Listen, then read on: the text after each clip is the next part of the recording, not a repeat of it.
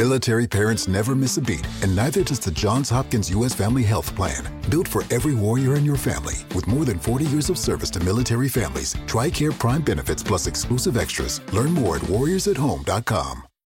Ok, inizio il video aggiornandovi sul fatto che quest'agosto 2018 è uscito il mio nuovo libro sulla psicobiotica, che potrete comprare su amazon.it. In conseguenza di questo mi sembrava interessante esporvi un breve riassunto su che cosa sia la psicobiotica, questa nuova disciplina della psichiatria è presentata per la prima volta ufficialmente in Italia durante il 47 congresso della Società Italiana di Psichiatria Giardini Naxos dal neuroscienziato John Cryan della University College di Cork in Irlanda. Ma prima di arrivare al punto voglio iniziare da alcune premesse generali. L'enorme popolazione di batteri ed altri microorganismi che popolano il nostro intestino prende il nome di microbiota o di microbioma se ci si riferisce specificatamente al patrimonio genetico di tutti questi microorganismi messi insieme. Il microbiota potrebbe essere definito come una massa vivente che noi ospitiamo all'interno del nostro corpo, che è in stretta comunicazione con gli altri organi e che può subire modificazioni esogene dall'esterno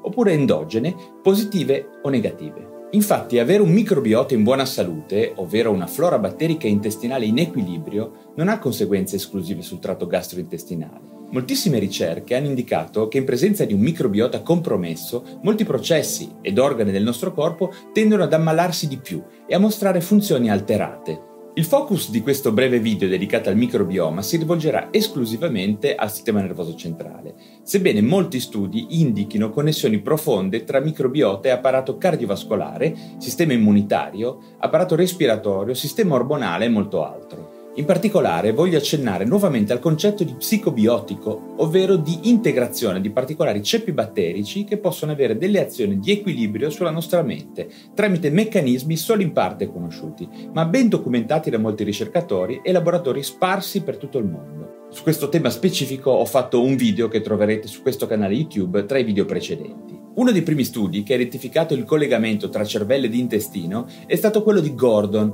del 1963 poi confermato da molti altri ricercatori negli anni 90. Lo studio di Gordon indicava come lo sviluppo del sistema nervoso centrale fosse profondamente influenzato dall'assenza di microbiota indotta in laboratorio su alcuni animali da esperimento. Ad oggi sappiamo che tutto ciò accade per via del fatto che il microbiota sembra avere un ruolo di assoluto rilievo nel controllo di diverse molecole di segnale, come ad esempio il fattore neurotrofico cerebrale, la noradrenalina, il triptofano, in particolare nelle aree della corteccia del tronco encefalico. Queste e molte altre osservazioni hanno permesso di ipotizzare un ruolo del microbiota umano e di tutto il bagaglio genetico dei microorganismi che lo compongono nella genesi dei disturbi d'ansia, dei disturbi dell'umore e di altre alterazioni psicopatologiche e neurologiche come la schizofrenia e l'autismo. Molti altri articoli presenti nel mio blog valererosso.com hanno illustrato quello che viene chiamato il secondo cervello enterico ed il ruolo che la psicobiotica sta iniziando ad occupare all'interno della psichiatria moderna. Ma come avviene questa comunicazione tra due organi, intestino e cervello, in apparenza molto diversi e distanti? Le vie di comunicazione tra microbiota intestinale e cervello avvengono attraverso un complesso sistema integrato di segnali nervosi, neurobiochimici, ormonali ed immunologici.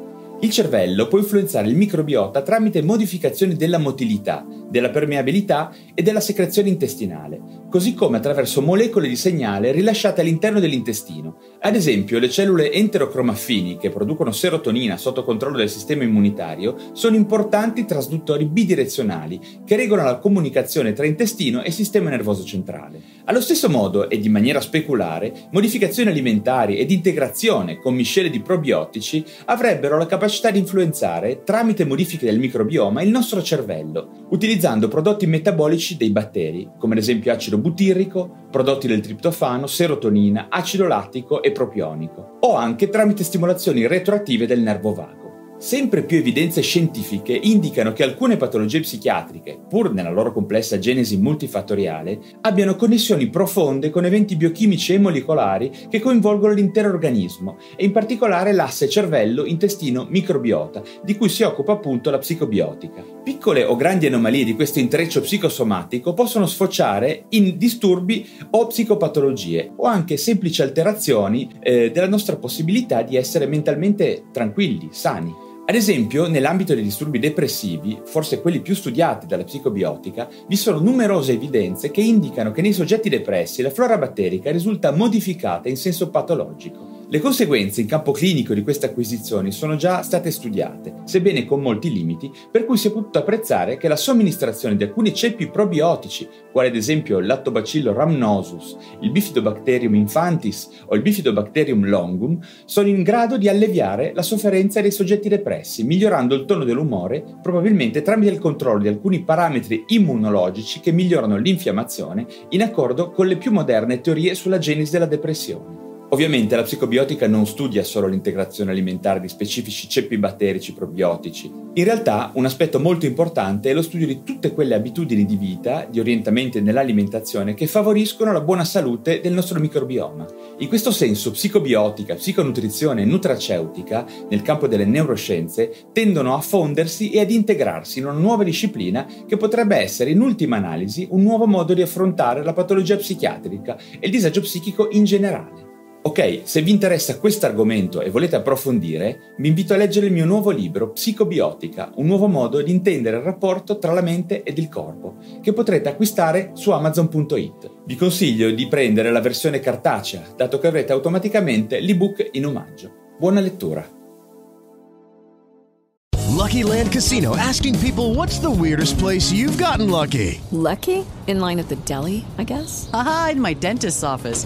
More than once, actually. Do I have to say? Yes, you do. In the car before my kids' PTA meeting. Really? Yes. Excuse me, what's the weirdest place you've gotten lucky? I never win and tell. Well, there you have it. You can get lucky anywhere playing at LuckyLandSlots.com. Play for free right now. Are you feeling lucky? No purchase necessary. Void where prohibited by law. 18 plus. Terms and conditions apply. See website for details.